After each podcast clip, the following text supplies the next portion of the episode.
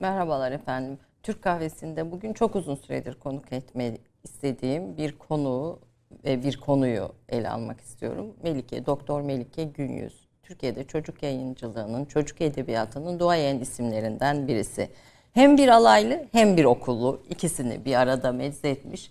Şu anda İbn Haldun Üniversitesi'nde karşılaştırmalı edebiyat bölümünde çocuk edebiyatı, çocuk yayıncılığı, işte sanat, kreativite dersleri e, veren bir hoca, bir akademisyen aynı zamanda.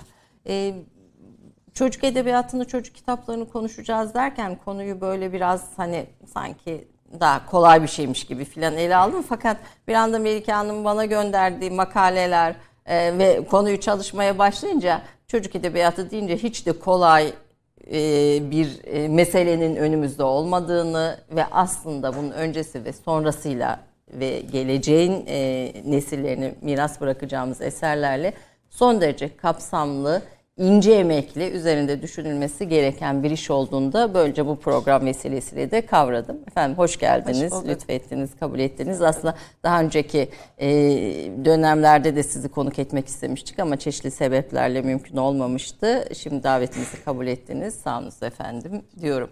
Melike Hanım tabii aynı zamanda da çok yakın dostum, e, gurur duyduğum dostlarımdan, arkadaşlarımdan birisi. Şimdi alaylı dedim çünkü bir rehin evinin içine doğdunuz evet. ve bir rehin evi ortamına Cağaloğlu'nda doğdunuz ve orada büyüdünüz evet. ve 18 yaşında yayıncılığa başladınız. Evet. Şimdi buradan başlayalım ve biraz da babanızdan Ebu Bekir Erdem Bey'den başlayalım. Ee, Ebu Bekir Bey ki umarım e, bir hatırat yazıyor sanırım evet. biter ve o, o zaman burada konuk etme imkanımız olur. Türkiye'de yayıncılığın e, sevilen, önemli e, işleri imza atmış es, e, isimlerinden birisi. Biraz oradan başlayarak çocuk edebiyatına doğru bir geçiş yapalım. Buyurunuz efendim. Evet, e, çok doğru. Öncelikle tabii teşekkür ediyorum e, bu güzel giriş için. E, bir yayıncı ailede doğdum. Aslında babam mühendis, teknik üniversite mezunu, inşaat mühendisi ve inşaat mühendisliğinin en popüler olduğu, en yüksek puanlı öğrenci kabul ettiği, ettiği zamanlardan e, e, teknik üniversiteyi bitirmiş ama işte bu 68 kuşağı e, değişik bir kuşak. Şimdi onlarla ilgili de hatıratlar serisi hazırlığı içerisindeyiz. E, işte memleketi, memleketi kurtarma adına yayıncılığa giriyor babam. E, Nurettin Topçu Hoca Hareket Camiası ile birlikte. İster istemez biz de o ortamlarda büyüdük. Yani bizim evimiz bir toplanma mekanıydı ve ben... bütün o e, hareket dergah ekibine e, servis çay götürür çay götürür getirirdim ve dinlerdim. E, dolayısıyla da hepsi aslında benim için bir amca mesabesindeler hepsi. Bir de o neslinde ilk çocuğuyum. E, çünkü e, babam henüz üniversite öğrencisiyken doğduğum için de e, hakikaten o grubun içinde büyüdüm. E, üstelik de e, şeyde okur otururken Sultanahmet'teki evimiz ee, babamın o zaman yöneticisi olduğu Derya Dağıtım'ın deposuydu. Yani alt iki kat e, kitap doluydu. Biz üst katta otururduk. E, içeriye girdiğinizde böyle bir e, rutubet kokusu, e, kağıt ve rutubet kokusuyla e, büyüdük. E, şimdi yayıncılık öyle bir meslektir ki ben bunu e, üniversitede böyle dergi çıkartan genç e, öğrencilerime diyorum ki öyle bir virüs kaptınız ki hayatınız boyunca dönüp dolanıp bu Buraya. işin içine geleceksiniz. Yani yönetici olabilirsiniz, e, iş adamı olabilirsiniz ama bu virüs artık sizin kanınıza girdi. Dönüp dolaşıp buraya geleceksiniz. Hakikaten biz de böyle ailecek çocuklar olarak o virüsü kapmış bir aileyiz. E, ve e, yayıncılık mesleği meslek olmaktan öte bir yaşam biçimi olarak bizim hayatımızı şekillendirmeye devam ediyor. Ve sizin bütün ne diyelim kariyer tabi demeyelim ama hayatınızın e, esasını temelini e, oluşturan bir işe dönüşmüş durumda evet, çocuk e, evet. yayıncılığı. Hatta yayın evini babanızın sizin okuma isteğiniz ve size okutacak kitap bulmakta zorlanması üzerine çocuk yayıncılığına yöneldiğine dair sizin not şeyleriniz var, evet. notlarınız var. Evet, evet. Şimdi şimdi 80 sonrası ihtilal oluyor. Babam da Derya Dağıtım'ın yöneticisi. Ee, ve şöyle bir karar alıyor. Hmm, tabii bizim evimizde Doğan kardeşler, e, Ayşegül serileri yani dönem dönemde yayınlanan bütün çocuk kitapları bizim evimizde zaten elimizin altındaydı. E, tarih kitapları, işte Damla'nın, Yeşil kitapları, Milliyet kardeşin küçük boy e, cep kitapları onların hepsi okunmuştu. E, babam şöyle bir e, karar veriyor. Diyor ki yani öyle bir yayın yapalım ki, öyle bir yayıncılık ilkesi belirleyelim ki bütün öğretmenlerin ihtiyacını görsün.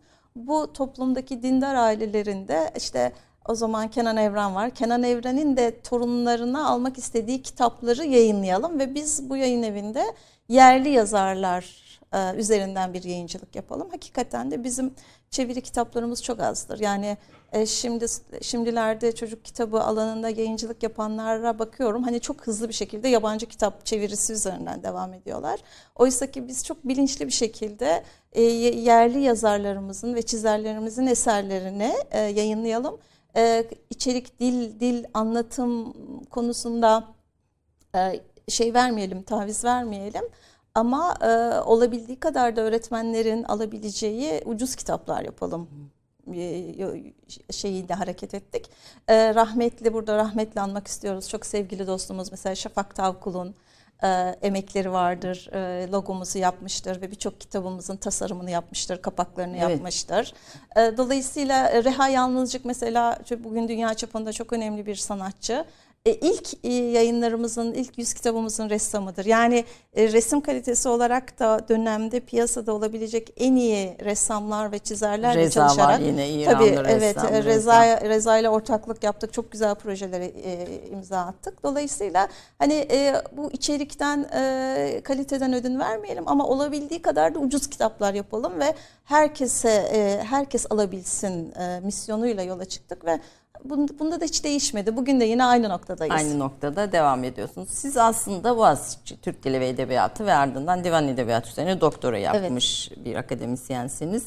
E, röportajlarınızı da okurken ve sık sık, sık e, sohbetlerde de dile getirirsiniz. Hatta böyle e, sizin Ahmedi Divan'ın doktora tezi çalışırken böyle komik anılarımız da var bizim evet, yani evet. bu Ahmediye bir hayran bir e, şey e, doktora e, öğrencisi olarak o ortamı bize çok taşımışsınızdır. Evet. Divan edebiyatıyla çocuk edebiyatı ve tüm bu işte mitoloji, işte mesnevi, işte dini e, hikayeler, mistik hikayeler, bütün bunların hepsinin buluştuğu nokta neresi? Yani bir çocuk yazarı diyorsunuz ki mesela Mesnevi'den habersiz olamaz. Bir divan şiirinin katmanlarını anlamazsa zorlanır. Biraz bunu açın isterim. Yani bir çocuk edebiyatı yapan birisinin, bir yazarın, çocuk yazarının sahip olması gereken nitelikler neler olmalı? Şimdi burada tabii ben e, hani en başta bütün konuşmanın bundan sonraki seyri açısından da şunu ifade etmek isterim. Yani e, biz çocuk edebiyatı özelinde konuşuyoruz ama en nihayetinde edebiyat edebiyattır. Yani e, isterseniz 400 kelime yazın, isterseniz de 4000 kelime veya 40 e, bin kelime yazın. Yani bir edebiyat eseri ortaya koyuyorsunuz. Üstelik de e, yani bir şiir e, belki e, 50 kelimeden ibaret ama o şiirin ortaya çıkması için iyi bir arka plan gerekiyor. Aynı çocuk metinleri için de bu geçerli. Yani iyi bir kitap yayınlayabilmek ve hani bugün şu masada sergilediğimiz kitaplardan bir tanesi olabilmek için gerçekten arka planda iyi bir e, e, yani dille ilgili o o dilin ve o kültürün e, beslendiği temel kaynak metinlerle ilgili bir okuma yapma mecburiyeti var. Aksi takdirde yani siz başka şairleri okumadıkça iyi bir şiir okuru olmadıkça şair olamazsınız. Dolayısıyla da bir de şöyle bir şey var. Yani biz mesela diyelim ki Mesnevi'yi okumadınız ama Mesnevi'yi okuyan başka bir yazardan besleniyorsunuz. Aslında hani bu illa e, Mesnevi'nin kendisini okumakla, illa Kutat Kubili'yi okumakla, illa Dede Korkut okumakla ilgili değil. Siz Dede Korkut'u okumuş, ondan beslenmiş e, başka yazarları okumuş olabilirsiniz. Yani bir silsile, edebiyat bir silsiledir ve bu silsileyi de sizin de beslendiğiniz bir takım kaynaklar var ve ister istemez aslında e, yazdığınız bir metinde e, yani Mesnevi ile ilişki kurmama şansı yok. Ben şu anda öyle bir meleke geliştirdim ki okuduğum her çocuk kitabını Yunus Emre Divanı ya da Yunus Emre Nasihatnamesi ya da Mesnevi ya da mesela Kur'an hikayeleriyle doğrudan ilişki kurabiliyorum. Çünkü hani bu gözlüğü takınca bunu görmeye başlıyorsunuz. Çünkü aslında bu temel metinler insanlığın var olması ile ilgili şeyleri derdi bunlar. Yani yani niye insanız? Niye bu dünyaya geldik? Bu dünyadaki varlığımızın amacı ne ve sonunda ne olacak? Ve bu dünyada yaşarken doğru düzgün iyi bir insan olmak için ne yapmak gerektiğini anlatıyor. Yani bütün metinler bunu anlatıyor. Kadim metinler, mitoloji de bunu anlatıyor. Yani e, eski insanların anlamlandıramadığı e, bir takım olayları anlamlandırma çabası bu. E, dolayısıyla mitoloji de bunu besliyor. Öyle olunca da aslında çocuk kitapları da bence artık geldiğim nokta şu. Yunus Emre'nin Bir Ben Vardır Benden içeri e, şiir dizesini anlatmaya çalışıyor aslında. Yani çocuklara bu dünyadaki varoluşu, anlamlandırmayı, onların aslında kendi dünyalarında anlayamayacağı şeylerin niye öyle olduğunu, insanlar niye sınırlar var mesela. Şimdi şimdi burada iki tane kitap getirdim. Ee, bu kitap sınırların nasıl olduğunu anlatıyor. Şimdi bir çocuk aklı e, niye e, ülkelerin sınırlar olduğunu, niye komşuyla bahçe sınırlar olduğunu ve bunların çitle çevrildiğini sorgular, bunu anlayamaz. İşte bu kitaplar aslında niye bunların var olduğunu ve aslında da var olmaması gerektiğini e, bir şekilde anlatmaya çalışıyor. Yani hayatı çocuk için anlamlandırmaya, çocuğun bütün hayatı boyunca e, görüp duyduğu kavramların içini doldurmaya çalışıyor. Şimdi bu çocuk eski çocuk değil. Şöyle söyleyeyim, bizim çocuklarımız artık canlı yayında savaş görüyorlar. Yani biz onlara istesek de istemesek de bunu görüyorlar. Yani dünyanın herhangi bir yerinde bir felaket oluyor ve bu çocuklar bunu görüyorlar. E şimdi bununla, bunu anlaması lazım bu çocuğun. İşte biz de bütün gayretimizle aslında bu anlamlandırmayı yapmaya çalışıyoruz. Aslında biraz daha ilerleyen bölümlerde bu bugünün postmodern dünyanın 21. yüzyılın çocuk edebiyatı konusuna gelecektim ama şimdi e, ona biraz daha hızlı bir e, geçiş yaptık.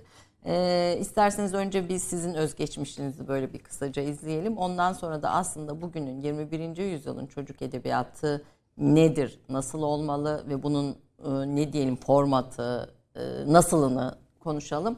E, bu masadaki kitaplar aslında Melike Hanım'ın 15 dile çevrilmiş e, çocuk kitapları da var. Fakat bu masadaki kitaplar e, bu yüzyılın çocuklarına yönelik en iyi edebiyat örnekleri Türkçe'ye çevrilmiş tabii örnekleri. Melike Hanım aynı zamanda çünkü yurt dışı e, yabancı yayınları da çok yakından takip eden bir e, yayıncı ve edebiyatçı. Önce bir özgeçmiş ardından postmodern dünya 21. yüzyıl ve bugünün çocuğu aslında ne okuyor ve nasıl e, bu kitaplar şekillenmeli sorusuna cevaplar arayalım. Melike Günyüz 1991 yılında Boğaziçi Üniversitesi Türk Dili ve Edebiyatı bölümünden mezun oldu. 1992-1994 yılları arasında İngilizce öğretmenliği yaptı. 1994'te Bursalı Talip Divanı Edisyon Kritik İnceleme adlı teziyle Boğaziçi Üniversitesi'nde yüksek lisans eğitimini tamamladı. 2003 yılında İstanbul Üniversitesi Sosyal Bilimler Enstitüsü Eski Türk Edebiyatı Anabilim Dalı'ndan Ahmedi Divanı'nın Tahlili adlı eseriyle doktor ünvanını aldı. 1994 yılında editör olarak çalışmaya başladığı Erdem Yayın Grubu'nun genel yayın yönetmeni olan Günyüz, yayıncılık ve çocuklara yönelik birçok projenin danışmanlığını yürütmektedir. 20'den fazla çocuk kitabı yazan Günyüz'ün kitapları, yabancı dile en çok çevrilen çocuk kitapları arasında yer aldı. Kitapları Sırpça, Bulgarca, Arapça, Almanca, Çince, İngilizce, Arnavutça, Farsça, Fransızca, Gagavuzca, Boşnakça ve Korece dahil 15 dile çevrildi. Müstakil Sanayiciler ve İş Adamları Derneği'nin ilk kadın yönetim kurulu üyesi olan Günyüz, bir dönem Basın Yayın Birliği Derneği Yönetim Kurulu Başkanlığı görevini de yürütmüştür. Günyüz hala birçok vakıf ve dernekte sivil toplum çalışmalarını yürütmektedir. İbni Haldun Üniversitesi'nde öğretim üyesi olan Doktor Melike Günyüz, evli ve iki çocuk annesidir. Yıllarca söylediğiniz bir şeydi. Ee, üniversitelerde çocuk edebiyatı kürsüsü bölümü yok. Evet. Ve Türkiye'de çocuk edebiyatı üzerine yapılan çalışmalar çok da ciddiye alınmıyor. Evet. Aslında biraz bunu dinleyelim. Şu anda bir üniversitede bu bölümde dersler veriyorsunuz ama bu çok yeni. Türkiye'de üniversitelerde çocuk edebiyatı niye yok? Evet, şimdi yok dersek büyük bir haksızlık yapmış oluruz. Aslında var ama nerede var? Türkçe öğretimi, Türkçe öğretmenliği bölümlerinin aslında çocuk edebiyatı ana çalışma alanlarından bir tanesi. Çünkü çocuk edebiyatı aynı zamanda ana dil öğretiminin temel kaynak temel kaynak alanlarından bir tanesi. Fakat burada yapılan akademik çalışmalar çoğunlukla dil öğretimine yönelik çalışmaları ihtiva ediyor. Oysa ki biz edebiyattan söz ediyorsak burada edebiyatın bir edebiyat bilimi olarak e, kuramsal bakış açısıyla e, incelenmesi, farklı e, disiplinlerle olan ilişkisi, karşılaştırmalı edebiyat bağlamında başka metinlerle kurduğu ilişki, Türkçe konunun içinde aldığı yerle ilgili bakış açılarına çok ciddi ihtiyaç var. Bu konuyla ilgili akademide çalışmalar yapılıyor ama hani bir başlı başına bir bilim dalı olarak bir yüksek lisans programı, çocuk edebiyatı yüksek lisans programı olarak ne yazık ki henüz yok. Ve işin daha da acı tarafı son değişiklikle birlikte iki saatlik bir dönem, iki saatlik seçmeli derse dönüş, dönüştürüldü. Hal böyle olunca da farklı farklı üniversitelerin farklı bölümleri, çocuk gelişiminden Türk Dil Edebiyatı bölümlerine kadar baktığımız zaman programlarının birbirine çok yakın olduğunu, aslında bir giriş dersi. Yani çocuk edebiyatı nedir, malzememiz nedir, kaynakları nedir ancak zaten yarım dönem iki saatte bunu verebilirsiniz. Ama metnin kendisine girmek, postmodern anlatılardaki e, e, paradigmaların neler olduğunu ortaya koymak, resim metin ilişkisi, e, resmin metnin anlamını değiştirmesi ve dönüştürmesi, bunun okur üzerindeki etkisi gibi aslında çok farklı bakış açılarıyla e, bu kitapları değerlendirmemiz mümkün. Umuyorum olacak yakın zamanda ee, umuyoruz. Bunun önemini altını çizdiğiniz bir araştırma da veriyorsunuz. Özellikle 2011 yıllarında Avrupa'da bazı ülkelerde İzlanda, Almanya vesaire içeren evet. bazı ülkelerde e, öğretmenlerin çocuk edebiyatını kullanması ile Türkiye'de kullanması arasında ciddi bir oransal fark çıkıyor. Biraz ondan da söz edin isterim. Evet, o... Yani bu bu nasıl bir şey? Yani bir öğretmen çocuk edebiyatını derste niye yeterli oranda kullanamıyorum sebeplerinden birisi de bu Şimdi söylediğiniz bunlardan birçok nedeni var. Ee, bir tanesi bir öğretmen yetiştiren kurumlarda e, o öğretmen adayımızın e, yeteri kadar malzemeyle karşılaşmamış olması. Yani daha eğitim alırken, öğretmenlik formasyonunu elde ederken çocuk edebiyatı konusunda, modern çocuk edebiyatı konusunda yeterli bir donanıma sahip olmaması. Zaten bu araştırmanın ortaya çıkardığı sonuçlar bunlar. Bunlar zaten bizim bildiğimiz meseleler ama bu araştırmada bunu iyice altını çizerek ortaya koyuyor. Bir öğrencilik döneminde öğretmen adaylarının yeteri kadar bu malzemeyle tanışmaması. İkincisi Türkiye'nin her tarafında ee, öğretmen adaylarının yeni çıkan kitaplardan haberdar olma şansı da son derece düşük. Yani birçok yeni kitap çıkıyor ama Anadolu'nun çok değişik şehirlerinde, kasabalarında ve köylerinde öğretmenlik yapan arkadaşlarımızın bu kaynaklara e, sadece bilgi yani sosyal medyadan bilginin dışında kitabın kendisini eline alıp görme şansı ne yazık ki yeteri kadar değil. Bunun da en büyük sebebi tabii ki e, okul kütüphanelerinin yetersizliği.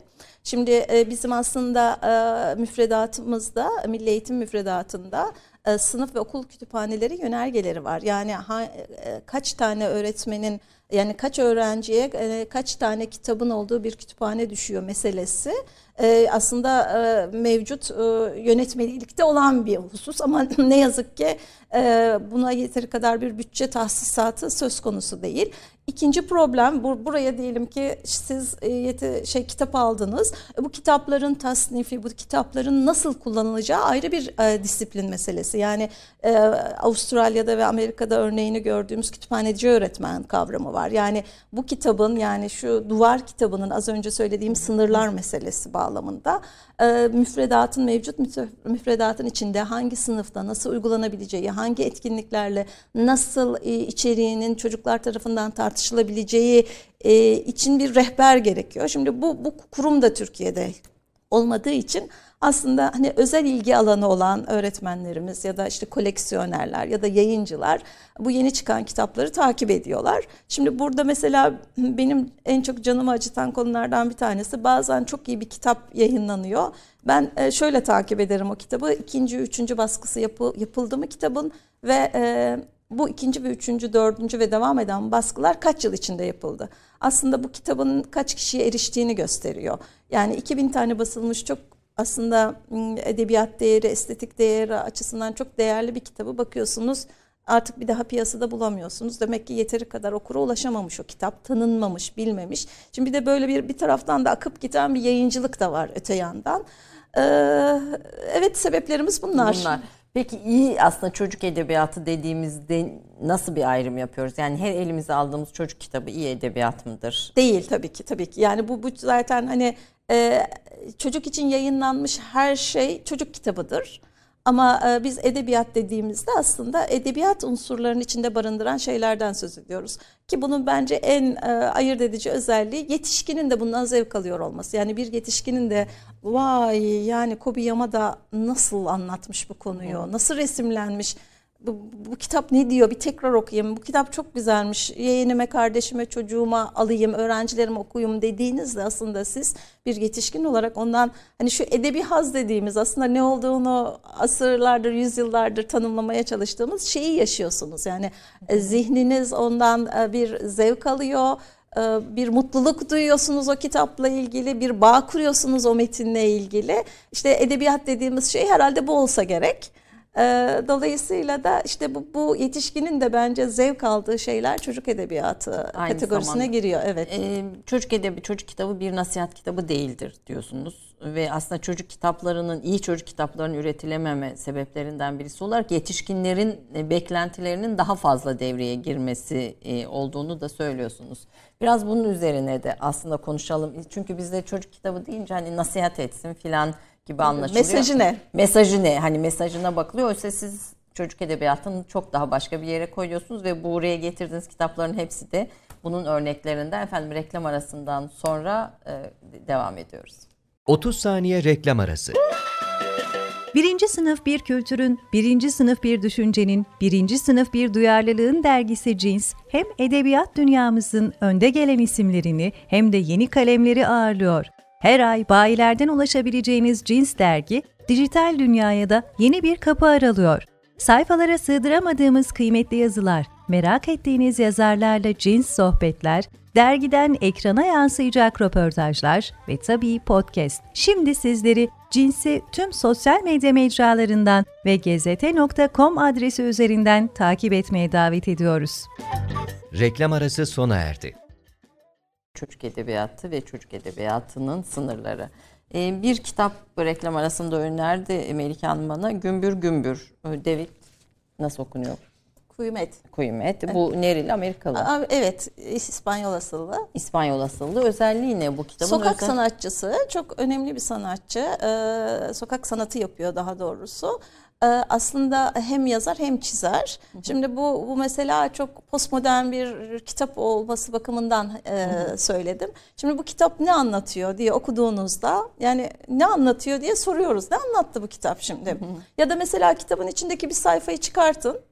Başka bir sayfaya koyun. Yani akışı bozun.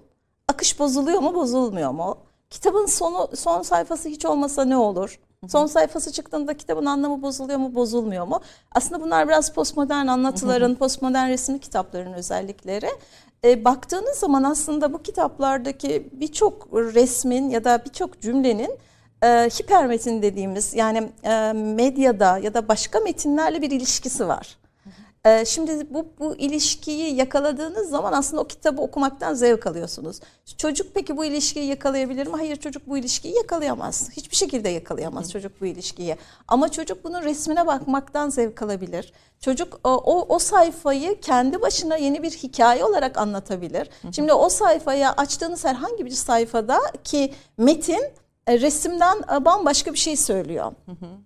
Ama resimleri peş peşe peş peşe okuduğunuzda bir hikaye anlatıyor size ve diyorsunuz ki bir dakika bu bütün insanlığın hikayesi aslında. İnsanlığı anlatıyor. İnsanlık tarihi boyunca yapılan göçleri anlatıyor.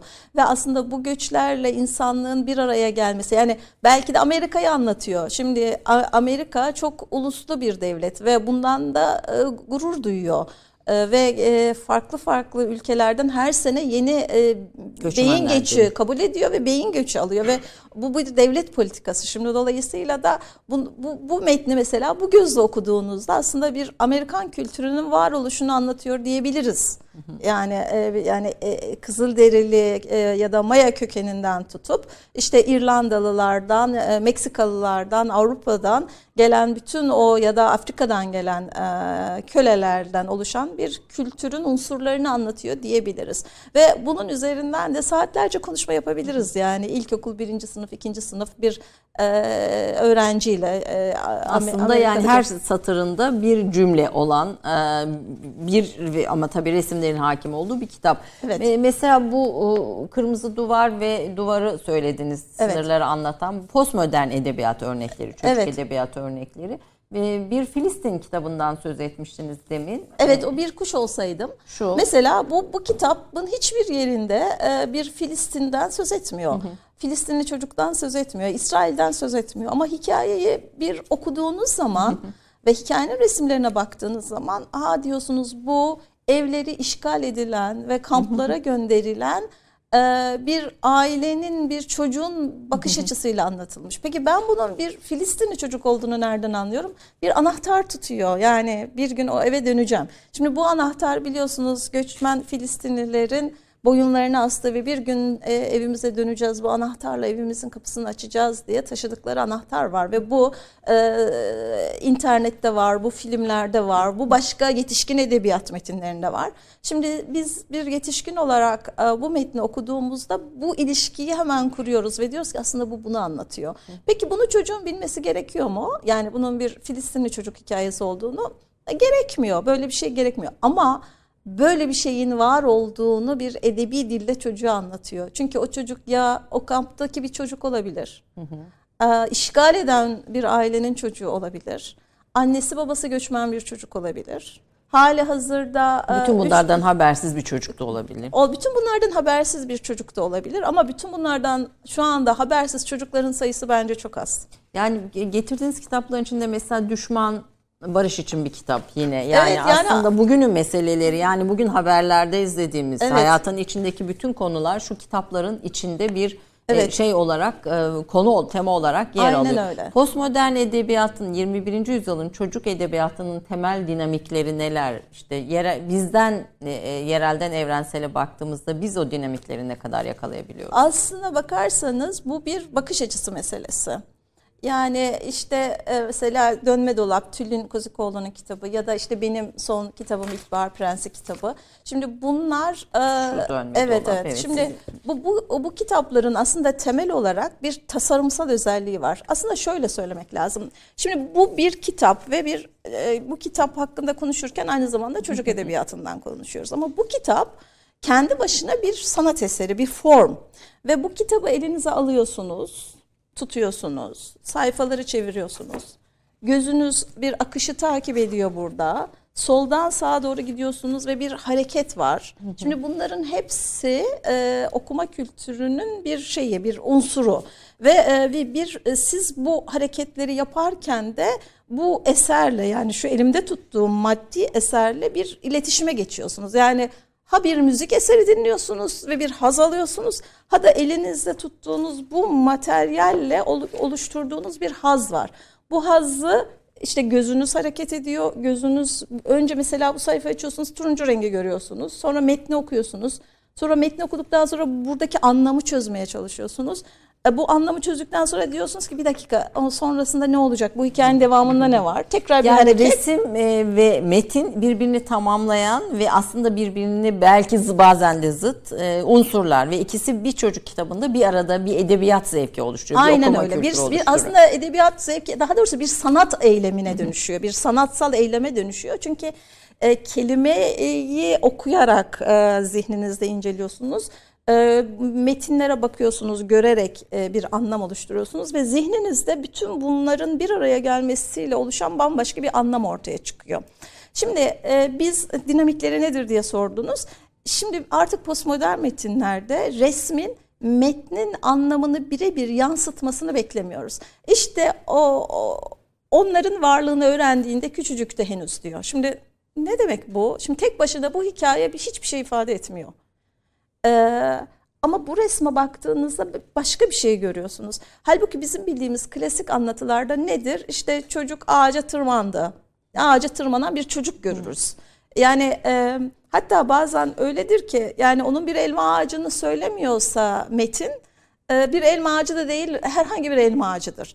Ama artık modern edebiyat, modern e, çocuk edebiyatı, postmodern metinlerde belki de bütün bir korkunç bir şehirleşmiş sanayi şehrinin çatı katındaki minnacık bir ağacı resmediyor ve çocuğu o ağaca tırmandırıyor.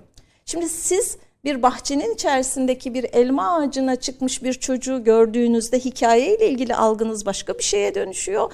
Ama bir e, sanayileşmiş ve hiç yeşil alanı olmayan bir şehrin e, çatı katındaki e, en üst kattaki bir ağaca çocuğu tırmandığınızda okura bambaşka bir şey söylüyorsunuz.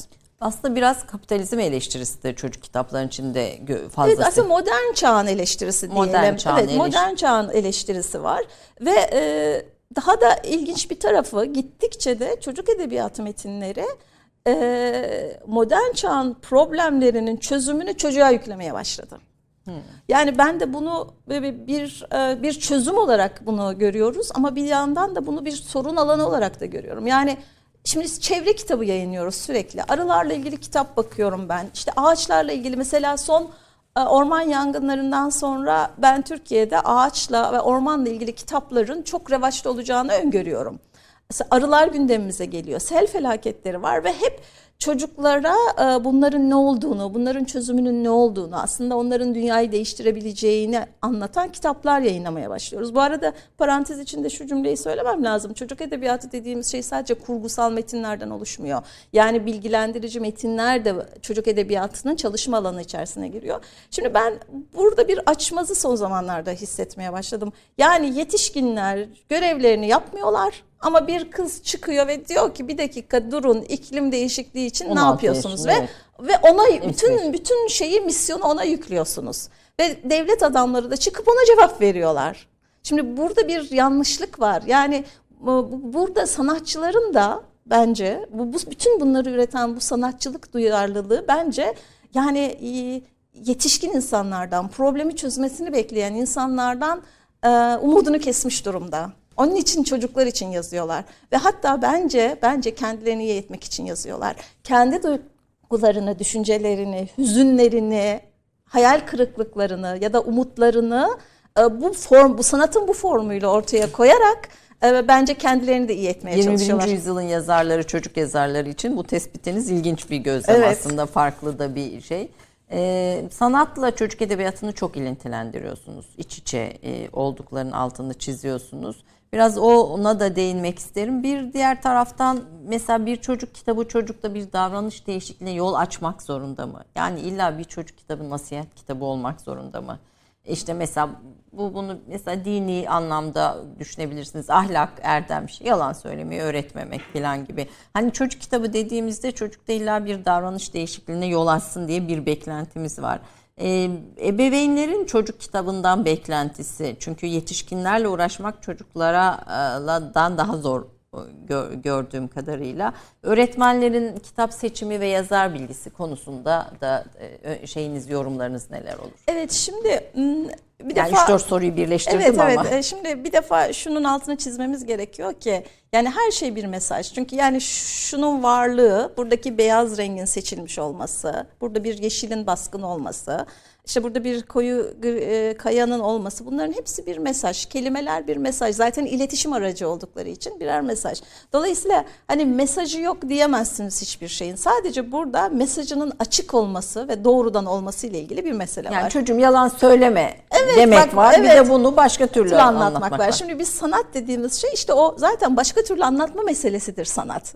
Yani e, yani bazıları bir tabloya bakmaktan, bazıları bir hatta bakmaktan, bazıları bir film seyretmekten haz alır. Çünkü her defasında orada bir şey yakalarsınız. Yani dolayısıyla da o şarkıyı sürekli dinlersiniz. O melodi her seferinde size farklı bir duygu, duygu oluşturur. Şimdi çocuk edebiyatı metinlerini de böyle görmek mecburiyetimiz var. Yani çocukta farklı e, duygusal e, çocuğun duygusal gelişimine katkı sunmasını bekliyoruz. Ama siz bir e, metinde çocuğun e, herhangi bir keşif yapmasına imkan sağlamadan elma ağacına çıktı, elmaları toplamaya başladı diyorsunuz. Bir elma ağacı çiziyorsunuz. Çocuk elmaları topluyor. Aa meğerse izinsiz çıkmış. İşte e, komşusu geliyor niye izinsiz çıktın diyor. Hikaye böyle devam ediyor. Resimde metnin anlattığı her şeyi birebir anlatıyor. Ve en sonunda da izinsiz o ağaca çıkmaması ve o elmaları toplamaması gerektiğini aslında orada bırakılan o son elmaların e, bahçe sahibi tarafından işte kuşların hakkı olduğu için onlara bırakıldığını bahçe sahibi gelip anlatıyor. Çocuk da hatasını anlıyor ve bitiyor. Şimdi burada ne öğrettik? İzinsiz bahçeye çıkmayalım aslında kurdun kuşun da hakkı var o elmada. E şimdi böyle bir şey var. O onlar için bırakılmıştı. E işte e, dolayısıyla yere düşecek gübre olacak e, toprak toprağın hakkı var o elmada. Bunları anlattık. Peki bunu başka türlü anlatamaz mıydık? Çünkü böyle doğrudan anlattığınızda çocuğun o metinde keşfedecek yeni hiçbir şey kalmıyor. Resimde keşfedecek hiçbir şey yok. Çünkü her şey olduğu gibi anlatıldı. E zaten hikayede her şeyi anlattı. Peki niye tekrar dönelim ve tekrar o kitap okuma ihtiyacı hissedelim ki? Şimdi yeniden ve yeniden okuduğumuz romanları düşünün. Yani hayatımızın belli döneminde belli romanları tekrar tekrar okuyoruz ve her seferinde yeni bir şey keşfediyoruz. Şimdi biz çocukların bu keşfetme duygusunun önüne geçiyoruz aslında bu kadar açık mesajlı metinlerle. E, dolayısıyla da diyoruz ki e, yani bu kadar açık olmaz. Yani çocuk ondan kendisinin bir şey keşfetmesini e, sağlamalıyız. Peki bunu nasıl yapacağız? İşte bu bu eğitim süreci ya da öğretmenlerimize düşen işte bu keşif sürecinde çocuğa rehberlik etmesi. Yani nasıl keşfedecek? O kitabı nasıl değerlendirecek? Sosyal bilgiler dersinde komşu hakkı ya da tabiat konusunu işlerken o elma ağacına çıkıp da elmaları son elmaları toplayan çocuğun hikayesini e, anlattığında e, ya da işte fen bilgisi dersinin bile konusu olabilir bu elma hikayesi e, sosyal bilgiler dersinin komşuluk hakkı, komşuluk hukuku dersinin konusu olabilir. Vatandaşlık e, bilgisinin dersi konusu olabilir. İşte siz bu malzemeyi, bu elinizdeki bu sanat eserini farklı derslerde nasıl kullanacağınızı öğrettiğiniz zaman çocuğun o sanatla eğitim meselesinin içine çekiyorsunuz ve bu aslında dünyada yapılan çalışmalar şunu gösteriyor ki sanatın içinde olduğu eğitim daha kalıcı bir eğitim ve gerçek bir öğretim. Yani o zaman çocuk o bilgiyi içselleştiriyor. Çünkü kendi keşfiyle yani öğretmeninin ya da bir büyüğün rehberliğinde bir keşif sürecinden sonra elde ettiği şey o çocuk için kalıcı bilgi haline geliyor. geliyor. E, biraz da çeviri kitaplara dönmek istiyorum. Yani çünkü e, Türkiye'de yayınlanan çocuk kitaplarının her yıl siz işte verilere de e, hakimsiniz. İşte biraz aslında TEDA projesi üstünde belki bu çerçevede durmakta fayda var. Büyük bölümü çeviri kitapları olduğunu söylüyorsunuz. Her yıl 2020 verilerine göre. Aslında hayır büyük bölümü değil. Şimdi burada şey var yüzde yaklaşık her zaman her sene yayınlanan yeni başlıktaki çocuk kitaplarının yaklaşık yüzde otuzuyla hani %35'i arasındaki bir baremde e, kitaplar, çeviri kitaplar var. Üçte biri çeviri kitap. Üçte biri çeviri kitaplar. E, ben burada şunu söylüyorum. Yani e, bu çeviri kitapların etkisi, okur üzerindeki etkisi ne yazık ki yerli kitaplarımızın etkisinden daha fazla. Çünkü yerli kitaplarımız bence büyük bir kısmı yani tecrübelerime kendi yayın evimdeki tecrübelerime sektörle ilgili tecrübelerime de dayanarak söylüyorum ki hani okunup giden, akıp giden kitaplar. Ama bazı kitaplar özellikle e, son yıllarda çevrilen ve bir kısmı büyük bir kısmı da masanın üstünde birkaç örneği olan bu kitaplar bir koleksiyon değeri taşıyor ve bir yetişkin olarak alıp okuyorsunuz. Mesela bir boşluk kitabı var orada. Ee, bir şey e, üzerinden yani Anali, evet evet yani aslında bir psikoterapi kitabı. yani bir kaybın arkasından içinizde dolduramadığınız o boşluğu nasıl dolduracağınızla ilgili bir kitap bu. Ve bu kitap aslında yetişkine de iyi gelen bir kitap. Hani e, bir çocuk edebiyatı Nesin yayın evinden. Yayın, e, bir hani çocuk edebiyatı nedir sorusu için postmodern çocuk edebiyatı aslında yetişkine de iyi gelen metinler.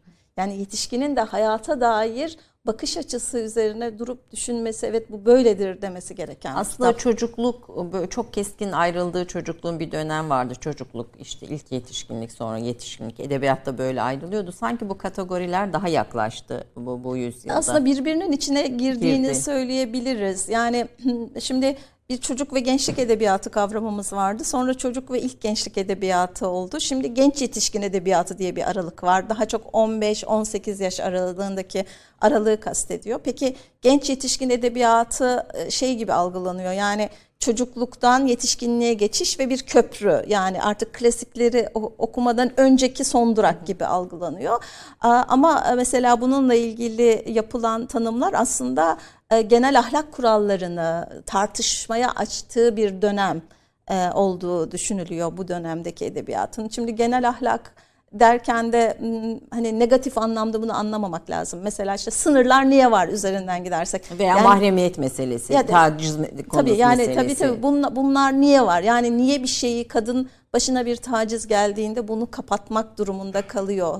Yu siz bir çocuk kitabında tartışabilirsiniz, tartışmaya açabilirsiniz. Yani hani o orada aslında e, o tartışılan konu ve bunun anlatım şekli biraz daha öne çıkıyor.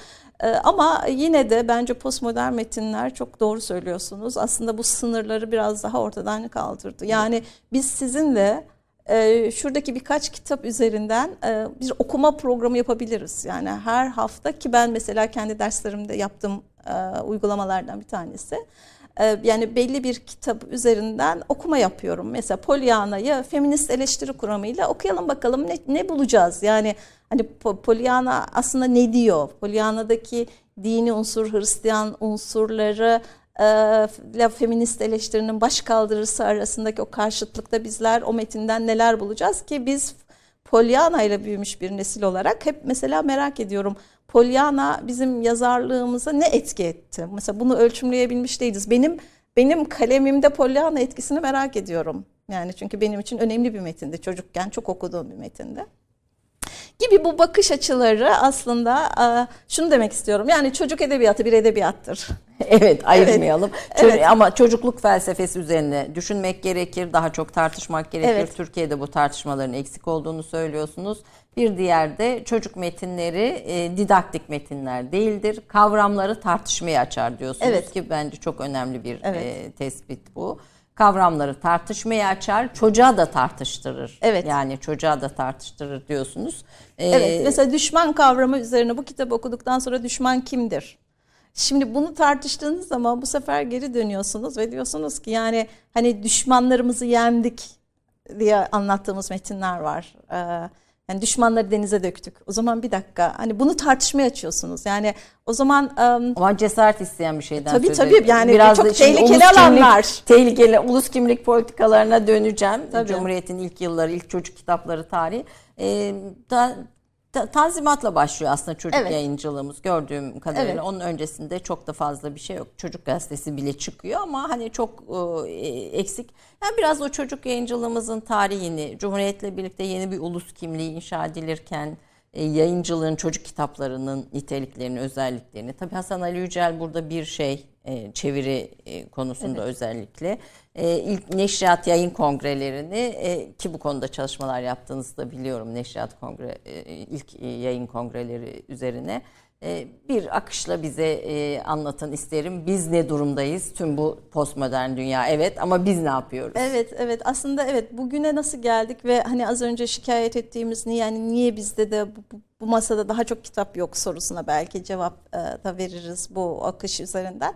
Şimdi evet Tanzimat'la birlikte başlıyor. Aslında hani bizim e, e, ülkemizdeki çocuk edebiyatının serüveniyle hani batıdaki çocuk edebiyatı yani batı derken de tabii İngiltere özelinden söz ediyorum. İngiltere'deki şey belki arada bir 200 yıl fark olmakla birlikte aslında süreçler aynı işliyor. Yani ilk işte e, temel ahlak kurallarını öğreten, alfabeyi öğreten kitaplar, arkasından e, çocuk eğitimine yönelik çıkan dergiler, bu dergilerde daha ahlaklı, daha çalışkan, e, daha vatansever olmaya yönelik nasihatlerin olduğu, okumanın erdeminden, çalışmanın erdeminden söz eden hani metinlerin e, olduğu bir ciddi bir yayın süreci Türkiye'de de başlıyor. Yani bununla ilgili zaten literatürde ciddi çalışmalar var. İki tane çok önemli bu dönemle ilgili dergilerde çocuk dergileri üzerine iki önemli çalışma var zaten zaten. E, bu bu dergilerdeki bir takım yazarların e, neler yazdığıyla ilgili de Mümeyyiz, e, Sadaka ve E- Etfal galiba. Değil mi? Evet, Üç dergi. evet, evet. Üç dergi. Ee, evet. Yani da sonrasında da zaten Talim Dergisi, Arkadaş Dergisi gibi birçok dergide yayın piyasasında yer alıyor. Ee, ve tabii e, e, şimdi 20. yüzyıla geç 20. yüzyıl, e, 19. yüzyıl, 20. yüzyıl e, çok şey değişiyor dünyada. Yani değişenle imparatorluklar yıkılıyor ve ulus devletler kuruluyor. Burada şey bir değinmek istiyorum ama ma- masallarımız var. Yani mesela bir Manas destanımız var, işte Oğuz Kağan destanım var, Dede Korkut var. Evet. Ee, Yani hani bir, gelen masal anlatı, Karagöz Hacivat var. Evet.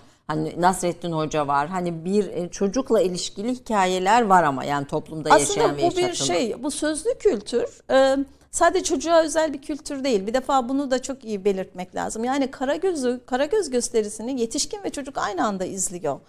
E, Yani ya da e, işte bir meddah geldiği zaman kahvehaneye hani çocuk ve yetişkin aynı anda izliyor onu. Keskin değil ayrım. Kes, ayrımlar keskin değil. Peki. Ama ben şöyle ol, olacağı olduğu kanaatindeyim. Yani bunu bir bilgi olarak söyleyemem ama hani kanaat olarak şunu söylüyorum ki masalların bu farklı e, varyantlarının ortaya çıkışında iz, top, dinleyen topluluğun yaş, cinsiyet durumu, içinde bulunduğu psikolojik, o toplumun psikolojik durumu o metinlerin değişmesi, dönüşmesi, anlatıcılığının o metindeki bazı yerleri çıkartması, bazı yerlerini öne çıkartmasını sağlamış olmalıdır diye diye düşünüyorum. düşünüyorum. Peki ilk Batı'dan çeviri çocuk kitabımız Alice Harikalar. Alice var, Robinson tabii ki ve Gülver. Bunlar bunlar ilk kitaplar ve çok tabii ilginçtir. Yani şimdi e, e, çocuk edebiyatının neden birer vesika olduğu noktasında da belki bu kitapların neden önemli olduğunu söylemek gerekir. Şimdi bu kitapların yazarları işte 1700'lerde yazılmış Gülver. e, sonrasında Robinson var. Alice daha sonra yazılmış. Şimdi bu kitapların yazarları e, içinde bir yani e, bir imparatorluğun yazarları ve Değişen bir dünyanın da değişen yazar. bir dünyanın, sömürgeciliğin yaygınlaştığı, dünyanın değişik ülkelerinin keşfedildiği, oralardan oralardan gidip işte Hindistan'ın işgal edildiği ve e, Hi- Hindistanlı yardımcıların e, İngiliz ailelerde çalıştığı dönemler ve bunların hepsini bu bu metinlerde görüyorsunuz. Onların izleyini izlerini, iz düşümlerini bu metinlerde görüyorsunuz. Şimdi e, mesela Alice'i yazan yazar ya da Robinson Crusoe'yu yazan yazar masa başına oturup da herhalde şöyle düşünmemiştir. Yani hani biz dünyayı fethediyoruz, dünyayı fethetmek çok önemlidir. Ben bunu anlatayım. Aslında bunu anlatmıyor. İçinde yaşadığı çağın atmosferin ona hissettirdiklerini ve düşündürdüklerini kaleme alıyor. Ve biz aradan geçen yüzyıllar sonra bu metinlere dönüp baktığımızda diyoruz ki bir dakika Victoria döneminin işte oryantalist bakış açısını, çocuğa bakış açısını, daha doğrusu bunlar yani mesela Alice çocuk için yazılan ilk metinlerdir ama diğerleri çocuk metni değil. E, O, o sömürgeci zihniyetin bu metinlerde nasıl yer aldığını bugün takip edebiliyoruz, okuyabiliyoruz. Dolayısıyla benim için bir vesika niteliğinde bu. Ama e, çok ilginç bir şekilde bunlar da Türkçe'ye ilk çevrilen kitaplar arasında yer alıyor. Dolayısıyla bir yandan bu kitaplar aslında dünyayı keşfetmeyi, dünyaya e, ya açılmayı e, anlatan hikayeler ve biz de imparatorluğun son dönemlerinde artık son gü- günlerinde bu kitapları sunuyoruz e, çocuklara. E, Bu, bu enteresan geliyor bana mesela. E, ama öte yandan da aynı zamanda e, yani henüz imparatorluk yıkılmamış ve e, yeni devlet kurulmamış ama bir hani bir Türklük bilinci üzerinden de giden bir metinler bu dönemde kaleme alınmaya başlanıyor. Ama bence destanların çocuk edebiyatı metinlerinde Oğuz Kağan destanı ve diğer destanların çocuk edebiyatının ana okuma metni olması biraz Cumhuriyet'ten sonraya e, kalan işler. Çünkü şimdi Cumhuriyet dini hayatın bütününden çıkartıyor ve onun yerine Türklüğü inşa koyuyor. Şimdi e, dini ortadan Türklüğü de kaldırıyor. bir etnik kavram olarak değil, bir başka kavram olarak. Bir başka kavram olarak e, bir devlet, devletin va- varoluşunun kavramı e, olarak kimlik kavramı olarak ortaya koyuyor. E, dolayısıyla burada bize bir şeye bir kaynak eserlere ihtiyacımız var. Dolayısıyla hani destanlar Oğuz Kağan destanı, Yaratılış destanı, Ergenekon destanı bu anlamda önemli metinler haline gel- geldiği kanaatim var benim. E, tabii bir de burada artık şeyi çıkarttığı için İslam'ı e, e, ve e, ye- yeni devletin var olabilmesi için de eskinin bir bir süre kötülenmesi gerekiyor. Şimdi dikkat ederseniz de bütün padişah masallarında bir ciddi bir padişahın adaletsizliği, vezirin Alayı. evet alay edilmesi, halkın isyanı ki hani bu önceki dönemler için de geçerli. Sonuçta masalların toplumu rehabilite etme gibi bir fonksiyonu var baktığımız zaman. Şimdi e, bir tartışma konusu masallar biliyorsunuz yayın kongrelerinde, yayın ilk yayın kongresinde ve çok ısrarlı bir şekilde Birinci Neşriyat Kongresi 1939 kaç? 1939'da ee, çocuk çocuk e, çok önemli bir kongre ve ben e, hani bugünü anlamak için o kongrenin çocuk edebiyatı oturumunu çok dikkatli okumak gerektiğini düşünüyorum. Yayın- vardır herhalde. Var var yani internette var e, kongre kitapçığının pdf'leri, kongre tutanaklarının hepsi var internette.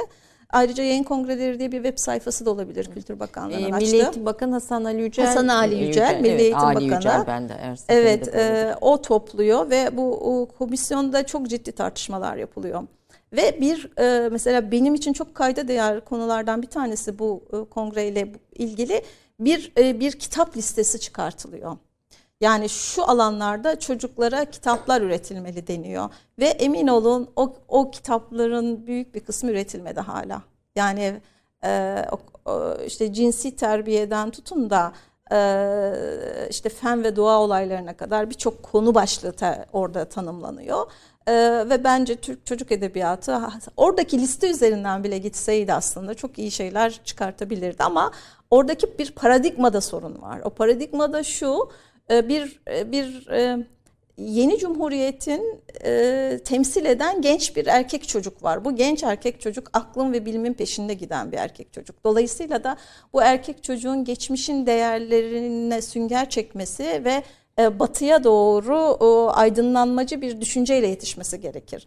O yüzden de bir çocuk edebiyatı bir aygıt olarak e, tanımlanıyor ve bu çocuğun, bu erkek çocuğun yetişmesi için yapılıyor. Şimdi bir annenin bir görevi var, bu çocukları yetiştirmek, bir iyi eş olmak ve bu görevleri yetiştirmek. Yani Cumhuriyet kadınına biçilen bir rol var.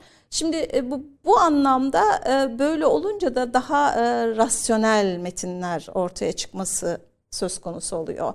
Yani aslında bu oturumun e, şeyi çıktısı bence işte e, 10. yıl marşı.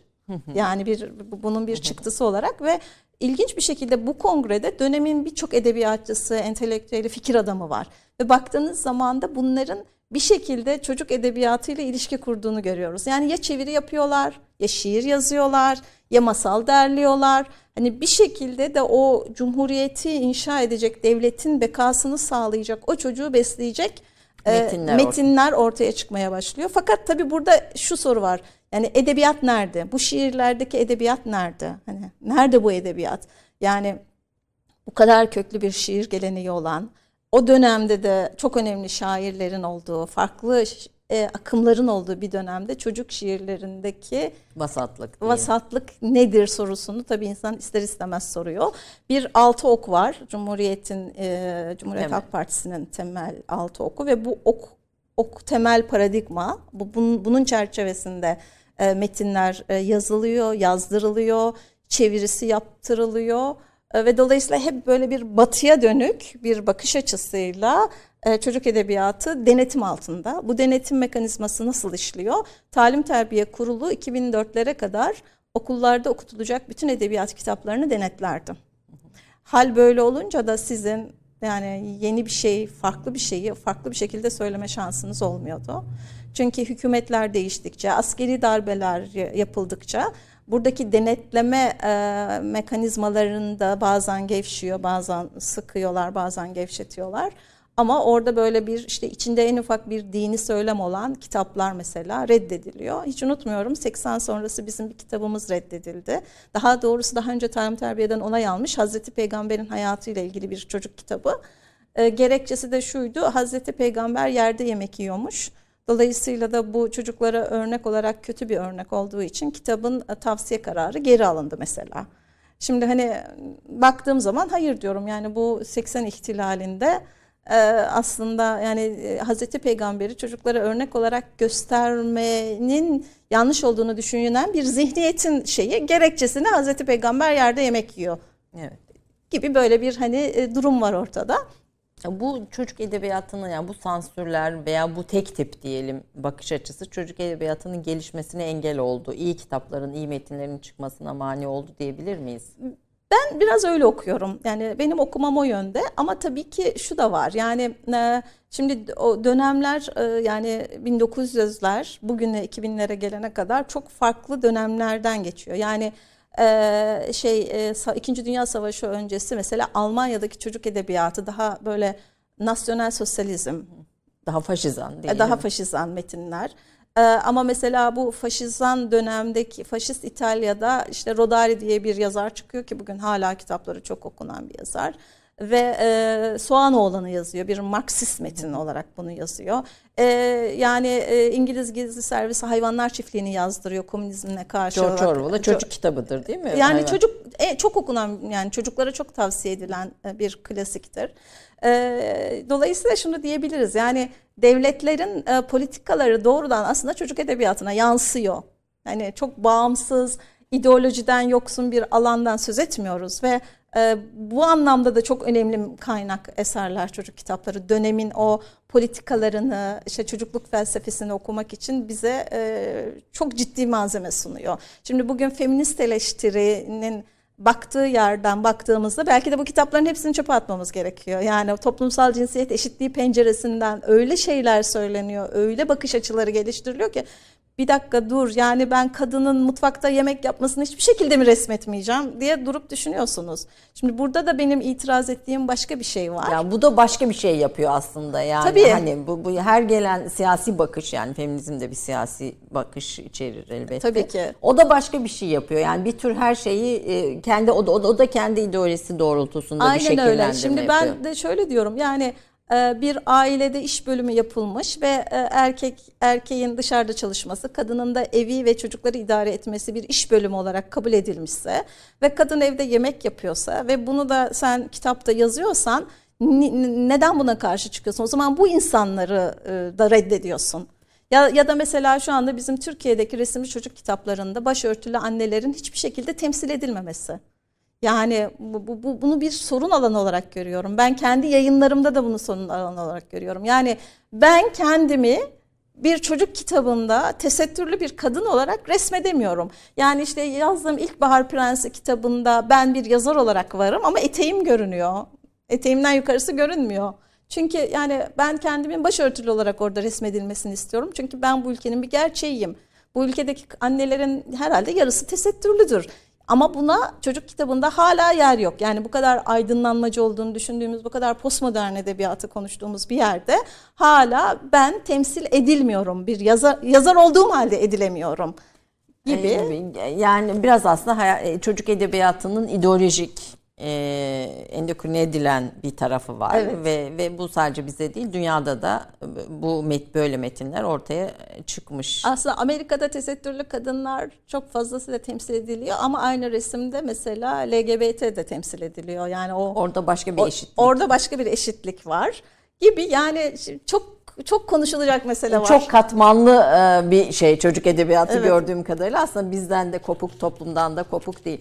Ee, kısa bir reklam arası yönetmenimiz deminden beri işaret ediyor. Ondan sonra çok hızlı kalan konuları toparlamaya çalışacağım ama önümde gördüğünüz gibi bayağı bir e, başlık var. Kısa bir aradan sonra buradayız efendim. 30 saniye reklam arası. Türkiye'nin tek haftalık haber dergisi Gerçek Hayat, gündemi yakından takip ettiği dosya ve röportajlarıyla her pazartesi okuyucusuyla satış bayilerinin raflarında buluşuyor. Gerçek Hayat artık sayfalardan dijitale taşıyor. Sayfalara sığmayan yazılar, röportajların perde arkası, interaktif içerikler. Gerçek Hayat artık size daha yakın. Tüm içeriklerden ilk haberdar olmak istiyorum diyenler. Gerçek Hayat, GZT'nin sosyal medya hesaplarına davet ediyor. Reklam arası sona erdi. Efendim Türk Kahvesi'nin 3. bölümündeyiz. Bugün çocuk edebiyatını konuşuyoruz. Konuğumuz bu konuda hem yayıncılık hem yazarlık noktasında Türkiye'nin duayen isimlerinden birisi Doktor Melike Günyüz. Ee, kaldığımız yerden devam edelim çocuk edebiyatının aynı zamanda bir ideolojik e, alan olduğunu, bir ideolojik saha olduğunu ve burada sınırların olduğunu ve halen de bu sınırların korunduğunu e, söylüyorsunuz. Siz göç üzerine de çalışıyorsunuz. Göç Evet. kitapları üzerine de çalışıyorsunuz. Yani bu çok kültürlü ortam e, çocuk kitaplarını nasıl etkiledi ve aslında bu ideolojik e, ne diyelim e, enjeksiyon, ideolojik enjeksiyon e, sürecinde biraz çocuk kitapları üzerine bir iki Evet. notunuz Şimdi ideoloji isterim. kelimesine yani ideolojiyi hangi anlamda kullandığıma açıklık getirmek isterim. Çünkü yani ideoloji dediğimiz zaman hemen aklımıza yani bir bir yaşam form, yaşam biçimi olarak bir düşüncenin dile getirilmesi gibi görüyor görüyoruz. İşte Marksist ideoloji, işte kapitalist ideoloji gibi. Aslında Şimdi birçok kitaba bakarız ve bu- bunda herhangi bir ideoloji yok diyebiliriz. Şimdi ideoloji iş ben şu anlamda tanımlıyorum bütün bu konuşmanın içerisinde. Ee, şu anda biz herhangi bir kitabı okurken bizi rahatsız etmiyor. Bizim temel değerlerimiz, ahlak anlayışımız, yaşam biçimimiz, yaşam formumuzla ilgili e, bi- bizi rahatsız eden bir unsur yok. Ve bizim bakış açımızı, hayata dair bakış açımızı genişletiyor. Dolayısıyla da bu kitapta herhangi bir ideoloji yok diyoruz. Halbuki e, oradaki ideolojinin açığa çıkmamasının nedeni aslında bizim düşüncelerimizle birebir örtüşmesi.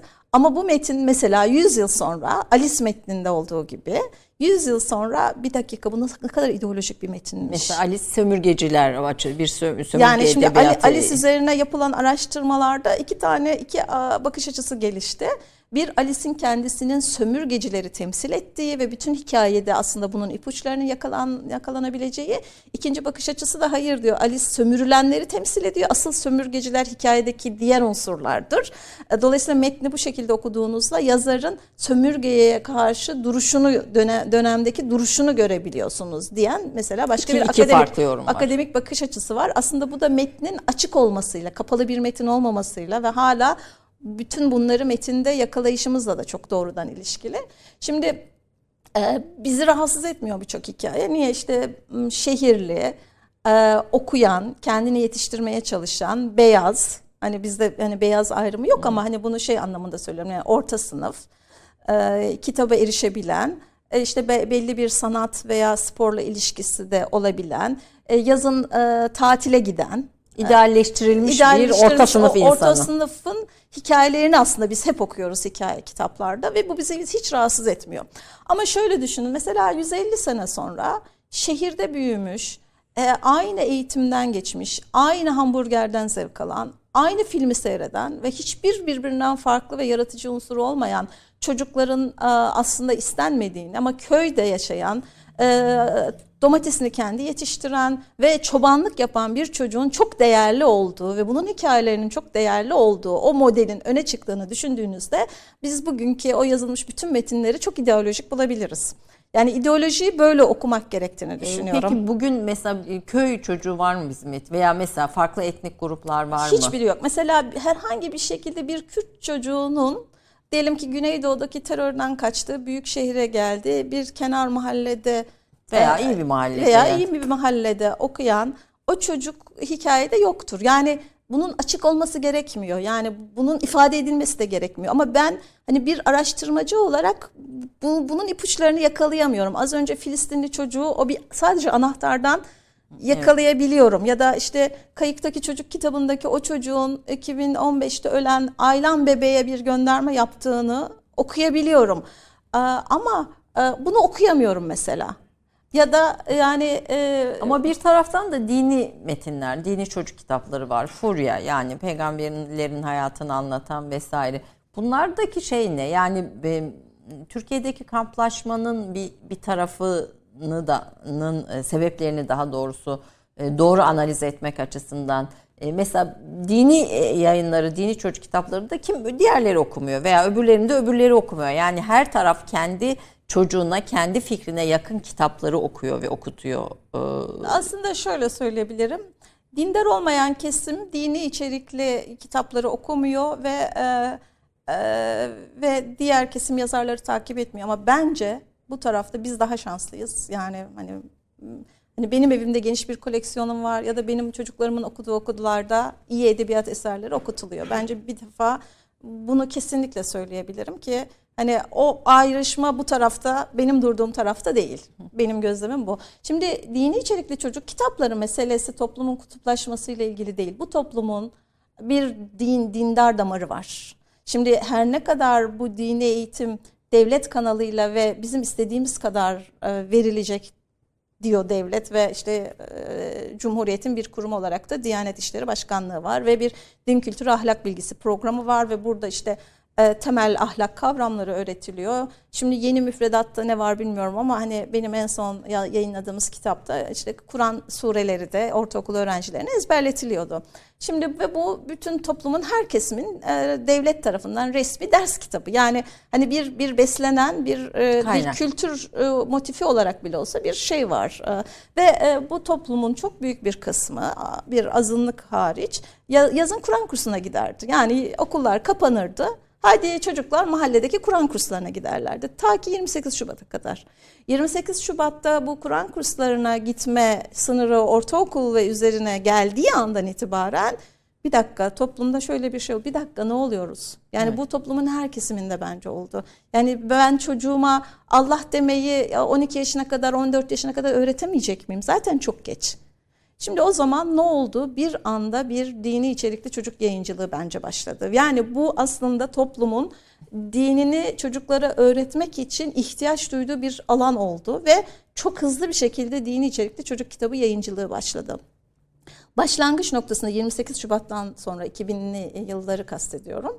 Ee, başlangıçtaki çocuk kitapları böyle hani temel değerleri, Kur'an okumayı, namaz kılmayı çocuklara öğreten kitaplardı ama artık bugün daha sofistike konular e, dini içerikli çocuk kitaplarının konusu haline geldi. Yani Hazreti Ali'nin hayatını çocuğa, bugünün çocuğuna, bugünün dünyasında anlatmaya çalışan ve aslında o geçmişte yaşanmış, bitmiş ve orada bir hikaye değil. Hayır ben Hazreti Ali'nin hayatındaki herhangi bir şeyi bugün kendi hayatımdaki bir meseleyle ilişkilendirebilirim noktasında daha üzerinde çalışılmış kitaplar yayınlanmaya başladı. Ya da e, mesela işte iyi, kötü, doğru, yanlış, güzel, çirkin, adalet, eşitlik gibi kavramlar felsefe felsefenin tartıştığı ya da çocuklar için felsefe dediğimiz alanda tartışılan kavramların İslam kültürü ve İslam e, dini bağlamında e, çocuklara anlatmaya çalışan ve bunu anlatmaya çalışırken de hiçbir dini referans göstermeden ama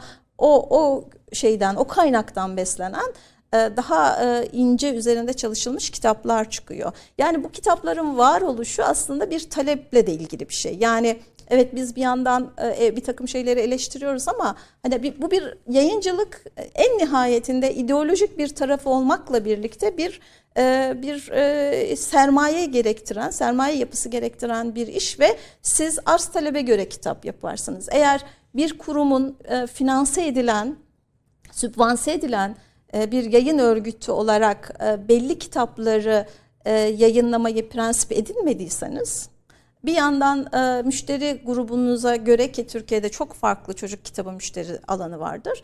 Bir yandan ona göre kitap üretirsiniz ama bir yandan da mesela bizim yaptığımız gibi bizim yayın evi politikamız hani bir yandan da bir taraftan da hani e, bu böyle metinleri yayınlamalıyız. Bunlar iyi metinler, bunlar kalıcı metinler dediğimiz ve mesela çok satmasa bile yayınladığımız bir İlkbahar Prensi kitabı var. İşte çizeri İranlı bir sanatçı. Yani o, o postmodern e, metin belki e, o büyük pazarda o öğretmenlerin e, çocuklara okuttuğu o kitap pazarında bir karşılığı olmamakla birlikte bence bir vesika olarak tarihe bıraktığımız müşteri, bir alan. Müşteri ne istiyor peki?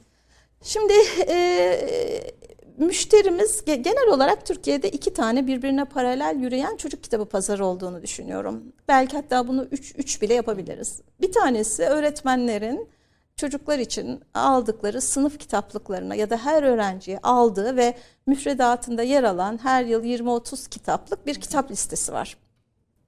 Ee, şimdi bu kitap listelerinin çeşitliliği o kurumun e, işte dinle olan ilişkisi, kurumun şeylerinin e, sosyoekonomik durumuyla ilgili ya da bu kurumun e, yani hangi şehirde, hangi kasabada, hangi köyde olduğu, E5'in altında mı üstünde mi olduğu ki aslında o kalmadı o ayrım eskiden vardı o ayrım.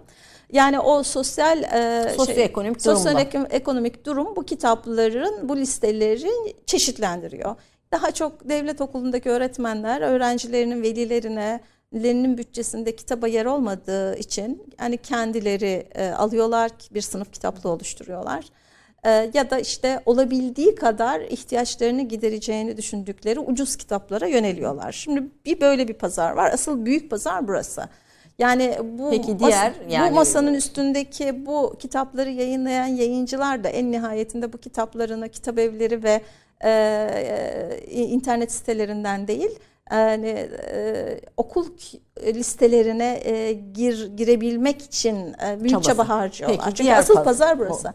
İkinci pazarsa çocukların kendi harçlıklarıyla ebeveynlerine aldırdıkları kitap pazarı. Neler var orada? İşte Harry Potter'lar var, Saptrikler var, Sevgili Salak Günlükler var, işte Kaptan Düşük Don var gibi. Yani mizah unsuru e, çok fazla olan çocuğun e, okumaktan büyük bir zevk aldığı, fantastik dünyada Türk hayallere... yazar var mı burada? Türk. Ee, Türk yazarlarımız yani bu- tarzda yazmaya çalışan Türk yazarlarımız bence hani var ama bu Türk yazarlarımız öğretmen listelerine giriyorlar. Yani hani anne babaların e, istemeyerek de olsa para verdikleri yazarlar değil Türk yazarları. Peki evet üçüncü kategori biraz hızlandırarak Evet e, gitmek yani üçüncü kategori de bence artık şu kategori. Yani bu yeni bir kategori. E, özellikle genç annelerin ve yeni nesil öğretmenlerin dünya çocuk edebiyatını yakından tanıyan o okur kitlesinin hem kendisi için aldığı hem de e, çocuğum için alıp çocuğumla birlikte kitap okumayı bir e, özel bir zaman, bir oyun zamanı gibi görüp e, çocuğu için bir kütüphane oluşturan o genç nesil annelerin Ama bu yeni yalan. bir kategori diyelim ve çok da yaygın olduğunu yani yaygınlaşıyor. Çok hızlı bir şekilde de yaygınlaşıyor. Şimdi ben tabii e, siz Türk yayıncılığında dünyaya açılan işte dünyadaki kitap fuarlarına e, giden ve oradaki yabancı yayın evleriyle bağlantı kuran birisiniz. Zaten kitaplarınız Korece dahil e, birçok dile de e, çevriliyor. E, Melike Hanım şu özelliği de vardı. Türkiye'de en çok yabancı dile çevrilen yazarlardan birisi. Bir, bir, bir tabii çocuk kitabı yazarı olarak aynı zamanda kendisi de. E, bu dünya fuarlarına gittiğinizde ne gördünüz? Yani çok erken zamanda gittiniz e, bu dünya fuarlarına ve oradaki çocuk yayıncılığı bizim çocuk yayıncılığımız arasındaki farkları nasıl gördünüz? Bir yabancıya bizim Türkiye'den çıkan bir yazarın kitabını satarken e, yani telifini tabii bunu kastediyorum. Telifini satmanın e, şeyleri ne? E, Ana noktaları, püf noktaları ne? E, bi- Biraz kıyaslama yaparsanız sevinirim. Tabii. En büyük çocuk ne diyelim çocuk yayıncılığına en fazla yer ayıran, bunu çok önemseyen ülkeler hangileri? Aslında bütün Avrupa ülkelerini söyleyebiliriz. Başta Amerika ve İngiltere İngilizce konuşan ülkeler olmak üzere. İran bizim doğumuzda çok önemli ve bizden çok ileride çok güzel resimli kitaplar yapan bir ülke. Ben yıllarca İran'dan kitap alıp yayınlamak istedim ama bizim Türk okur için henüz çok erken diyerek almadım. Ama bu sene 3 tane kitap alıp önümüzdeki günlerde yayınlayacağım. Üç tane çok önemli İranlı yazarın kitabı var. Ee, son yıllarda Kore e, bizimle aynı anda atağa kalktı ama bizden bence kat be kat iler, ileriye gittiler. Ee, Çin, Çin şu anda çok büyük bir pazar ve bütün Avrupalı ve Batılı yayıncılar Çin'e kitap satmak için çok uğraşıyorlar. Çünkü yani bir kitap 5 milyon, 10 milyon, 50 milyon Hı, basılıyor. Yani hani kendi ülkelerinde öyle bir tirajı yakalamaları mümkün değil. Ama hani e, Anglo-Sakson ülkeler, e, Almanya, İtalya, İspanya'yı da katarak söyleyebiliriz e, bunlara. Bunlar gerçekten çocuk e, yayıncılığında çok bir sanat formu olarak bunu görüyorlar ve e, yani muhtemeldir ki sanat eğitimi alırken de e, gençler e, çocuk kitabı resimleme konusunda da ciddi bir eğitimden geçiyorlar. Bizde mesela bu alanda çalışan arkadaşlarımızın hepsi el yordamıyla bir üslup geliştirmeye çalışıyor. Şimdi biz 2007 yani Nobel ödülü alması Orhan Pamuk'un bir dönüm noktasıdır. Kim ne derse desin. Yani Türkiye Türk e, yayıncılığının dünyaya açılması noktasında. O dönemde çok ciddi bir ilgi oldu Türk yayıncılığına. Fakat çocuk kitaplarımız o dönemde gerçekten dünya pazarında rekabet edecek kalitede değildi.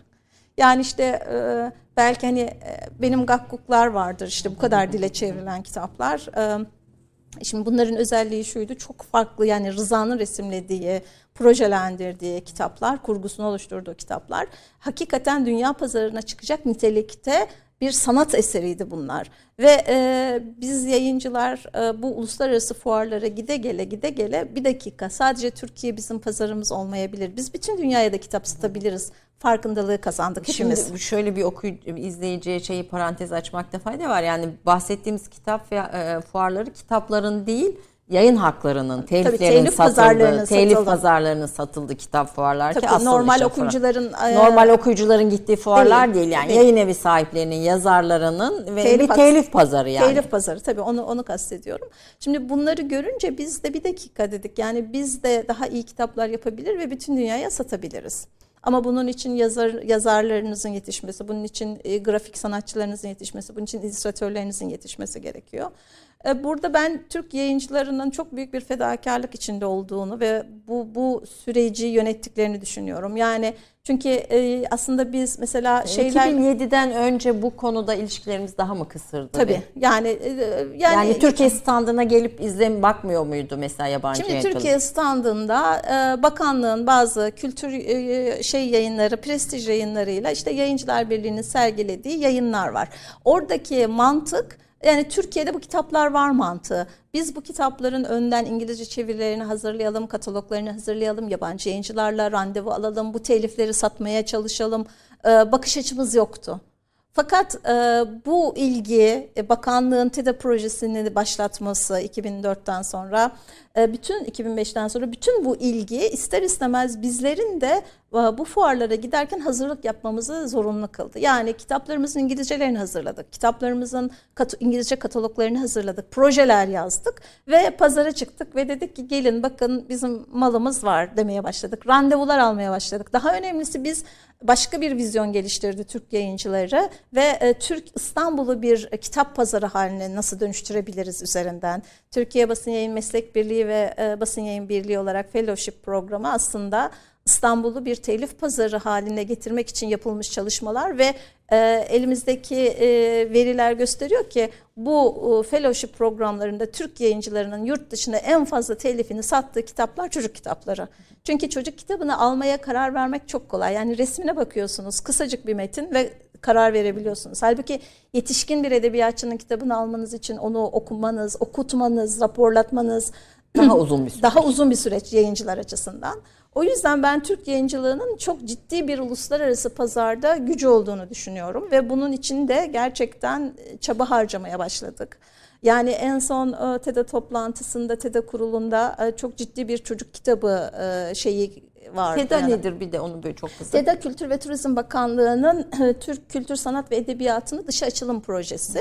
Bu projede e, yabancı yayıncılar yani Türk yayıncı ile telif anlaşması yapmış yabancı yayıncılara Türk devleti e, yayın desteği veriyor. Bu bütün ülkelerde olan bir proje. yani e, yani Yunanistan'ın da var böyle bir destek projesi. Almanya'nın da var. Almanya Göte Enstitüsü üzerinden yapıyor. British Council üzerinden yapılıyor. Ya da işte.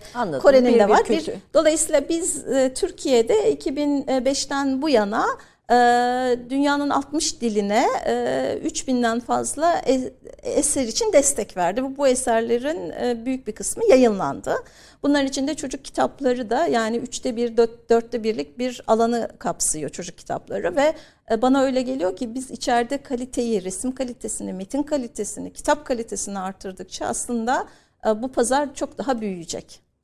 Ee, aslında bu kalite derken metin kalitesi ve kültürler arası e, geçiş nasıl oluyor? Mesela işte sizin kitabınız Korece'ye çevriliyor. Orada anlam kaybı e, veya işte farklı kültürlerden olmanın getirdiği sorunlar olmuyor mu? Veya bize çevrilen kitaplar Oluyor, için oluyor, geçer. oluyor. Çok Burada fazla. kültürel adaptasyon daha doğrusu Ee, daha Şimdi doğru bir genel başlık olarak olur. yayın yayın yayın çocuk kitabı yayıncıları e, pazarda o kitabın daha iyi satılması için kitabın ana hikayesi ve ana kurgusunu bozmamak kaydıyla bir takım küçük adaptasyonlara müsaade ediyorlar.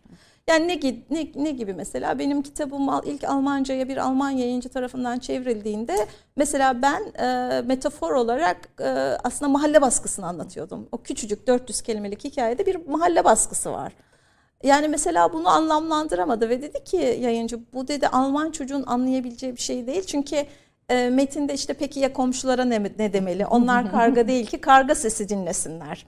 Şimdi dedi ki bir Alman çocuk için ebeveyn için komşunun o çocuğun eğitimiyle ilgili bir En söz söyleme hakkı yoktur ve bu algılanamaz. Dolayısıyla mesela metnin o bölümünde küçük bir değişikliğe gidildi. Şimdi biz de benzer bir şey yapıyoruz. Yani yabancı kitapları satın aldığımızda oradaki bazı hani e, hedef okur kitlemiz açısından işte ilkokul birinci sınıf 6 yaş 5 yaş e, eğer e, temel bir kültürel e, mesele metnin anlaşılmayacağını düşündüğümüz e, bir takım e, unsurlar varsa mutlaka bunların değişimi konusunda e, izin istiyoruz. Mesela en son örnek geçen hafta yazıştık bir Yunanlı Yunan yayın evinden e, Mavi Döngü, suyun döngüsüyle ilgili hatta bilgilendirici bir kitap e, aldık. Çok da güzel suyu anlatan bir eser. Yani bir Yunan yazarın kitabını aldınız. Hatta Güney Kıbrıslı sonra Gün. fark ettim yazar yani yayın evi Yunanistan'dan ama yazar Güney Kıbrıs'ta bir akademisyen. Şimdi bir dernek kurulmuş ve kitabın içinde mesela o derneğe üye olmaya çağıran bölüm var.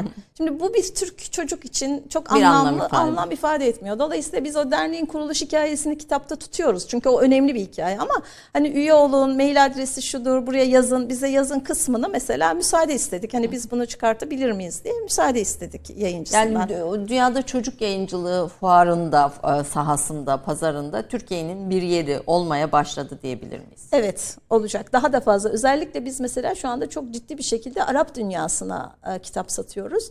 Niye biliyor musunuz? Çünkü bizim okul öncesi eğitim yayıncılık programımız çok ileri. Ee, ve okul merkezli bir yayıncılık sektörü geliştiği için bizde aslında e, Arap yayıncılar da bunu fark ettiler. Yani okur mer okul merkezli bir yayıncılığın onların pazar payını daha fazla yükselteceğini fark ettiler ve mesela bizden seri kitaplar almaya başladılar. Çünkü seri kitaplar aslında e, okul pazarı için daha çok üretilen bir kitaptır. E, ama biz yani Kore'ye de İtalya'ya da kitaplar satmaya başladık. Malta'ya. Mesela Kore'ye satmak hani çok fazla üretim olduğu için orada Kore'de büyük bir sektör. Mesela en son Dönme Dolap kitabının Korece basıldığını biliyorum. Benim Gakkuklar ilk Korece basılan kitaplar arasında. Dönme Dolap da bir Türk yazarın. Tabii tabii. E, Türk yazarın kitabı. E, ve bu güzel tabii sevindirici haberler. Tabii. E, bun, bunlar bir şekilde çok az kaldı süremiz. Bu süre zarfında bu sefer ailelere çocuklarına kitap alırken nelere dikkat etmeli, nasıl kitap seçmeli ve sizi mutlaka bir çocuğun okuması gereken işte şu yaşlar arasında şu kitaplar dediğiniz temel klasik olabilecek e, öneriler neler olabilir? Evet bunu hiç yapmıyorum. Hiçbir şekilde kitap önermiyorum. Çünkü burada çocuğun seçim hakkına saygı duyulması gerektiğini düşünüyorum. Yani benim buradaki önerim hep şeydir. Lütfen Artık e, AVM'lerde, marketlerde bile kitap e, satılıyor. Yani çocuk, kitabın bir temel ihtiyaç olduğunu göstermenin yolu o, o alışverişte bir tane kitabı da o poşete eklemektir. O büyük alışveriş e, şeyinin yekününün içinde aslında o kitap e, küçük bir yekün. Yani hani farkındalığı nasıl kazandıracağız çocuğa? İlla şunu söylüyor söylemiyorum. Ya alın siz de kitap okuyun, kapatın televizyonu böyle bir şey yok. Ama hani bunlar küçük dokunuşlar. Dijital da, metinler çocuk yayıncılığında ona da bir parantez açarsanız kapatırken. Şimdi e, dijital e, dünyadan kaçınmamız mümkün değil. E, ve e, Türk ebeveynleri özellikle e, kitabın kendisini okul öncesi dönemde e, bir dijital dünyanın alternatifi olarak görüyor ve e, dijital kitabı olabildiği kadar çocuğu e, çekmemeye kitap üzerinden bile olsa çünkü orada bir bağımlılık söz konusu. Fakat e, bu bir ihtiyaç ve e, şu anda da biliyorsunuz böyle bir e, dijital kütüphane çalışması zenginleştirilmiş içerik çalışması da şu anda zaten yayına girdi. Ve e, işin ilginç tarafı e, bu programı indiren yani bu yazılımı bu uygulamayı indirenler e, yurt dışındalar. Çünkü orada şunu çok e, fark ettik ki bu çok önemli bir ihtiyaç bence. Dünyanın dört bir yanındaki Türk çocuklarının Türkçe okuyacak metne ulaşma şansları çok az. Dolayısıyla dijital yayıncılık bize bu anlamda büyük bir avantaj sağlıyor. Çünkü orada doğru bir tonlamayla, doğru bir e, seslendirmeyle e, kitabı okuduğunuz için o zenginleştirilmiş kitaplarda o çocukların da doğru Türkçeyi e, öğrenmesi, duyması, Türkçelerini geliştirmesi bakımından çok değerli. Mesela bu uygulamanın e, Amerika dahil, Mısır dahil e, dünyanın dört bir yanından çok ciddi bir e, takipçi kitlesi olduğu ortaya çıktı ve bu da bu şeyi ihtiyacı gösteriyor. Bu bakımdan hani, dijital dünya kaçınılmaz bir dünya bizim için. Oraya yatırım yapmak mecburiyetimiz var ve oraya yatırım yapıyoruz ama dediğim gibi önceliğimiz tabii ki yani e, Şöyle işler- dokunarak, kapaklı. Çünkü az önce yani. söylediğim bu bir, Dokunarak bu bir sanatsal eylem. Yani bir, bir birlikte yaptığınız e, bu, bu sanat eserini yorumlamak bir eylem. E, ekran karşısında pasif konumdasınız ama burada aktif olan sizsiniz. Evet. O bakımdan e, ben Sizin birlikte kitap- düşünceniz, fikriniz, e, yorumunuz her şey bunun içine giriyor. Evet. Evet yani te- tek yönlü bir okuma olmuyor. Hele de ebeveynle birlikte ya da bir grupla birlikte yaptığınız okumalarda çok fazla şey katıyorsunuz. Şimdi ben bu kitabı öğrencilerimle birlikte okuyorum sınıfta ve öyle bir haz alıyorlar ki bana şimdi dersler bitiyor, dönemler bitiyor yazıyorlar. Hocam falan yazarın bütün kitaplarını aldım. Hocam şu kitapları takip ediyorum. Hocam şu kitap çıkmış gördünüz mü diye. Bu Yani sefer yazar odaklı oluyor. Mesela bazı konularda tabii yönetmenimiz bitti süremiz diye işaret ediyor ama benim merakım bitmedi tabii ki. Ee, mesela işte çocukları ölümden uzak tutmak. İşte bazı kavramları çocuklar aman çocuklar üzülür bu kavramlardan bahsetmeyelim diyen de bir şey var. Bir grup var. Bir grup var. Mesela Ördek Ölüm ve Lale, e, Wolf Ölboh'un herhalde. Evet çok önemli dünya çapında çok önemli bir kitap. Bu onun için özellikle getirdim. Çok tartışmalı bir kitap. Ölümün bu şekilde anlatılmasını e, şiddetle karşı çıkan bir dünya çapında bir e, muhalefet var. Fakat ben mesela buradaki ölümün çok tasavvufi bir ölüm olduğunu düşündüğüm için bu bir ölümün e, bir bir e, bir şey denize kavuşmak ve o ruhların o aleme gitmesini sembolize etmesi bakımından çok önemli olduğunu düşünüyorum. Onun için getirdim o kitabı. Ee, Şimdi bu bir takım ebeveynlerin özgürlük alanıdır. İstediği kitabı çocuğa okutmak veya okutmamak. Yani bu kitabın çocuğu için uygun olmadığını düşünen ebeveyne saygımız sonsuz. Ama bu şu demek değildir. Bu kitaplar yayınlanmasın. Nasıl bir kitap bu? Bunu kim yazmış deme hakkımız yok. Yani bir başkası için de bu bir şifa kaynağı olabilir. Ölümle e, baş yüzleşmiş, çok erken yaşta yüzleşmiş bir çocuk için de böyle bir kitap gerçekten bir e, reçete olabilir. Yani bu çocuğa okutulmaz diyeceğimiz konular vardır. eminim. Hayır, konular yok. Sadece kitaplar var. Çünkü mesele burada nasıl anlattığınızla ilgili bir mesele. Yani şimdi ölümü öyle de anlatabilirsiniz, başka türlü de anlatabilirsiniz. Burada konu yani edebi olan şey aslında edebiyat dediğimiz şey bu. Yani hep aşkı anlatıyor bütün kitaplar, savaşı anlatıyor. Ama nasıl anlatıyor? Kim nasıl anlatmışa odaklanıyoruz edebiyat olduğu için. Şimdi burada da yani Filistin kampındaki bir çocuğun hikayesini hadi anlatalım, yazalım dediğimizde bu bizim için çok yazması zor bir konu olabilir ama onu bir sanatçı yazdığında herkesin okuyabileceği bir kitap Başka haline bir geliyor. yerde yaşasaydım bu da göç kitaplarından herhalde. Evet mesela o o bir e, bir şey e, bir çocuğun aslında göçmen çocukla empati kurması üzerine yazıldığını düşündüğüm bir kitap. Yani yerleşik bir çocuğun ben dünyanın başka bir yerinde yaşasaydım acaba neyle yüzleşirdim? Başka başka çocuklar ve başka başka hayatlar var üzerine yazılmış bir kitap. O da bir yabancı e, Evet. yazarı. Mesela e, şu Pupa'nın paltosu paltoyu e, korkularımızı bir paltoya benzetiyor. Pal- ve palto metaforu üzerinden korkularıyla yüzleşmeyi anlatıyor. Şimdi tersinden baktığınız zaman aa korkularla yüzleşmek çocuğa anlatılan bir kitap mıdır? Ama bunu bir sanatçı yaptığında bu, bu güzel Ama bir kitap oluyor. Bu önünüzdeki pezettiğinde. Evet bu, bu işte var olma. Bence Yunus Emre'nin o Bir Ben Vardır Benden Benden İç İç. İçeri kitabının e, ete kemiğe bürünmüş hali Ben, ifadesinin. e, çok çok teşekkür ediyorum. Böyle kısıtlı sürede bir, bir sürü başlığa sı- sıçramaya çalıştım. Çok yetkin olduğunuz bir alan ama çocuk kitaplarına bakışımızı değiştirdiniz. Yani çocuk metinlerini çok katmanlı ve çok farklı yönden e, değerlendirmeyi de bize kazandırdığınızı düşünüyorum. Doğrusu ben kendi adıma çok şey öğrendim. Çok çok teşekkür ediyorum Türk Kahvesi'ne şeref verdiniz, onur verdiniz. Ee, çalışmalarınızı takip edeceğiz. Bize yine de e, kitap önermiyorum diyorsunuz ama dünya edebiyatı içinde de veya Türkiye'de de hani şu yazarı izleyelim dediğiniz bir yazar ismi Şimdi olur mu? çok fazla genç yazar var ama ben hala klasiklerden mesela Mihail Ende Alman yazar. e, İkinci Dünya Savaşı sonrası çok önemli kitaplar yazdı ki biliriz meşhur Momosu bunlardan bir Evet. tanesidir.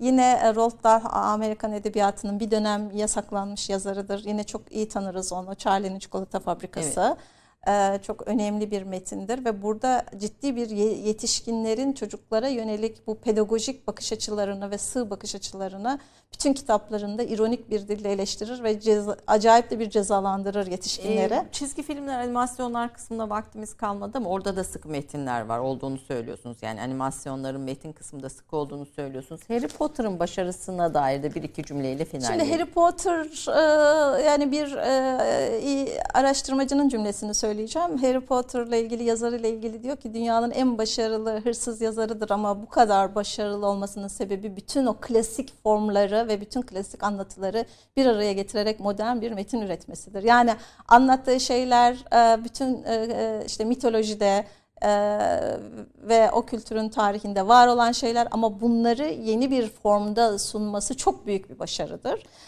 dolayısıyla Harry Potter'ın başarısı bu aslında. Yani okuru küçümsemeyen, ona 700-800 sayfalık her sayfasında yeni bir hikayeye kapı açan ama kitabın birinci kitabını dikkatli okuyan okurun yedinci kitapta o birinci kitaptaki bir cümleye gönderme yapıp okurun bunu keşfetmesi, metnin kendi içerisinde iyi düşünülmüş bir proje olması ve arkasında çok güçlü bir reklam, film desteğinin olması bütün bunlar tabii tesadüf olamaz. Yani bu bu da bir şey e, bir birbirle bağlantılı evet. ve, ve bir ekip işi Tabii gördüm. aslında şunu belki söyleyebiliriz. Yani geçmiş metinlerle ilişkiye geçen modern anlatıların hepsi çok başarılı ve bence bu masadaki kitapların hepsinin e, kadim metinlerle bir şekilde ilişkisi var. Kadim metinler, mitoloji bilgisi, Kur'an, masallar, Tevrat, Kur'an, İncil Tevrat, hikayeleri, kutsal kitaplar hepsi. Yani Kelile Dimne'den başlayıp bütün Doğu Hint e, öğretisinden batıya doğru gelen o, o akımdaki bütün masallar, her şey. Evet, çocuk kitabı deyip geçmiyoruz efendim. Bunun içinde iç içe geçen bütün katmanlara bakıyoruz. Tekrar çok teşekkür ediyorum. Haftaya bir başka konukta buluşmak üzere. Hoşçakalın.